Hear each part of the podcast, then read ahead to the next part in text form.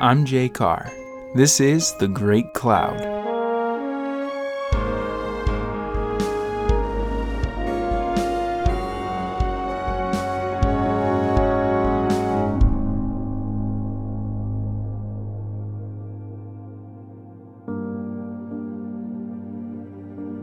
When Simon Peter had recently met Jesus, he just got done with a long night of fishing during which he caught nothing.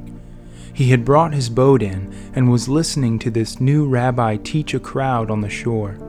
As the crowd grew bigger, Jesus motioned to Peter to bring his boat so that he could better address the crowd. Jesus asked Peter to put the boat out a little bit, and then he sat down and continued to teach. When he finished his amazing message, he turned to Peter and said, Put the boat out into deep waters and let down the nets for a catch. Peter reminded him that he had done that all night without any luck, but he would let them down anyway because Jesus said so. When he did that, he caught more fish than he had ever caught in his life. A miraculous amount. He fell at Jesus' knees and said, Go away from me, Lord. I am a sinful man. But Jesus said to him, Don't be afraid. From now on, you will fish for people. So Peter left everything to follow this incredible man. The next few years were the most exciting of his life. He built his entire life around Jesus, and it was an incredible life. A life of purpose and hope. He even seemed to enjoy a special place among all of the rest of Jesus' disciples.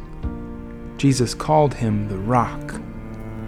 And then one night, before the Passover, one of the other disciples questioned whether Peter actually was the greatest of the disciples. Peter wouldn't stand for that, and there began a dispute about who actually was the best. And then, Jesus, the Lord they all followed, the one they had seen do amazing things, the one that nobody questioned the greatness of. That Jesus washed their feet like a servant. He explained that this is what greatness looks like in His kingdom. Then he said, Simon, Simon, behold, Satan demanded to have you that he might sift you like wheat. But I have prayed for you, that your faith may not fail. And when you have turned again, strengthen your brothers. Peter was shocked by this and said, Jesus, I am willing to die with you. Even if everyone else turns from you, I never will. And then Jesus said, I tell you, Peter, the rooster will not crow this day until you deny three times that you know me. And before that night was over, Jesus had been arrested, betrayed by the traitor Judas. Peter was shocked when Jesus just let them take him without a fight. He followed him at a distance to the house of the high priest for his quote unquote trial. He saw his master in chains, the one he had built his entire life around, the one he placed all his hope in. If they could treat Jesus like this, what might happen to him? Then someone started a charcoal fire, and Peter stood by that fire, staring into the flames deep in thought, anxieties welling up inside of him. And in the light of the fire, he noticed a servant girl staring at him. Then she said, Aren't you one of this man's disciples? gesturing toward the shackled Jesus. No, Peter replied. And then they realized that he was a Galilean, like Jesus. They asked him again, and again he said, I am not with this man. And after a little time passed, Someone else recognized him as having been with Jesus. And Peter said, I do not know this man. Let me be damned if I know him. And before he even finished what he was saying, the rooster crowed. Peter turned to look at Jesus across the courtyard, and the Lord turned and looked at Peter right in the eyes. And Peter remembered Jesus' prediction of his denials. Peter ran out of there and wept bitterly.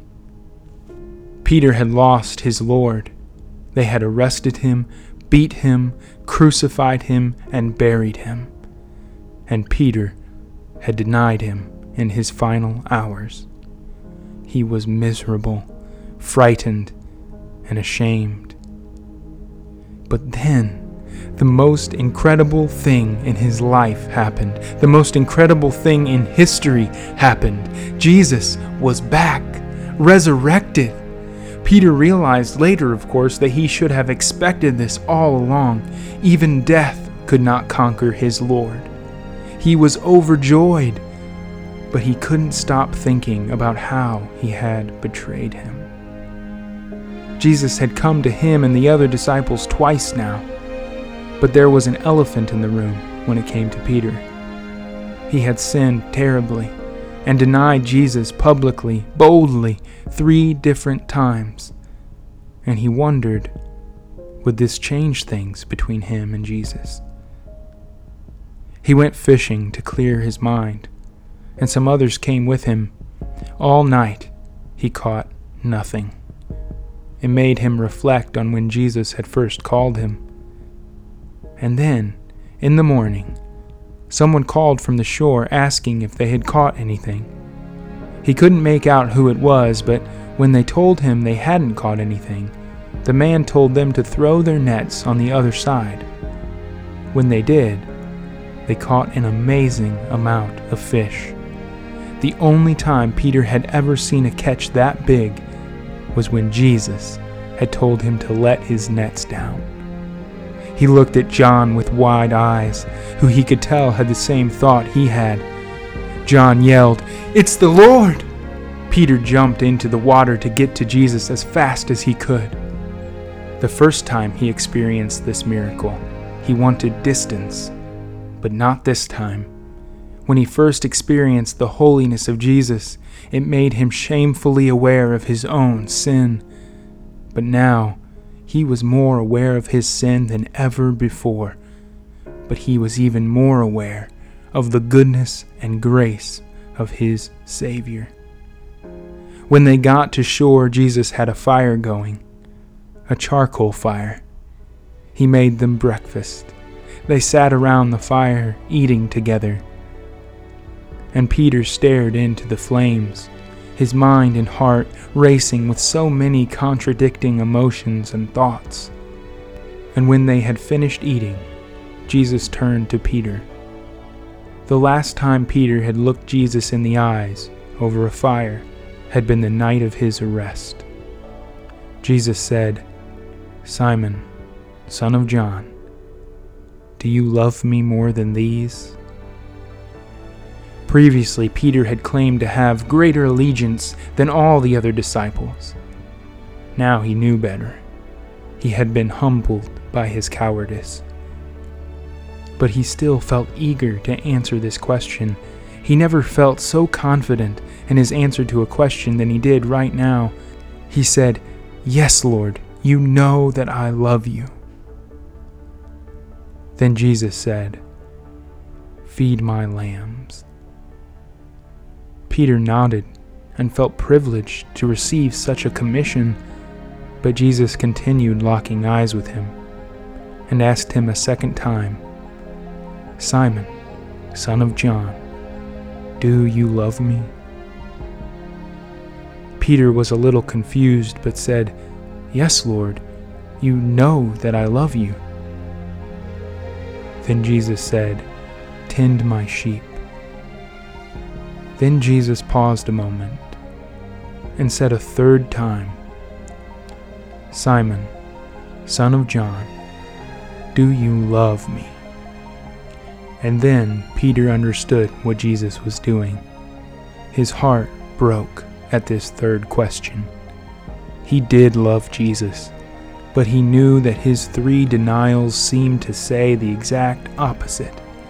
He could not point to his life to demonstrate his love. He could only appeal to Jesus' own divine knowledge. So he said, Lord, you know everything. You know that I love you. Jesus smiled, not a light-hearted smirk, nor a big jovial grin, but a smile that somehow seemed serious, knowing, and kind. Peter was familiar with so many of Jesus' smiles, and he had seen this one before. When Jesus washed his feet and told him he was clean. And now, Jesus looked at him with that same smile and said, Feed my sheep.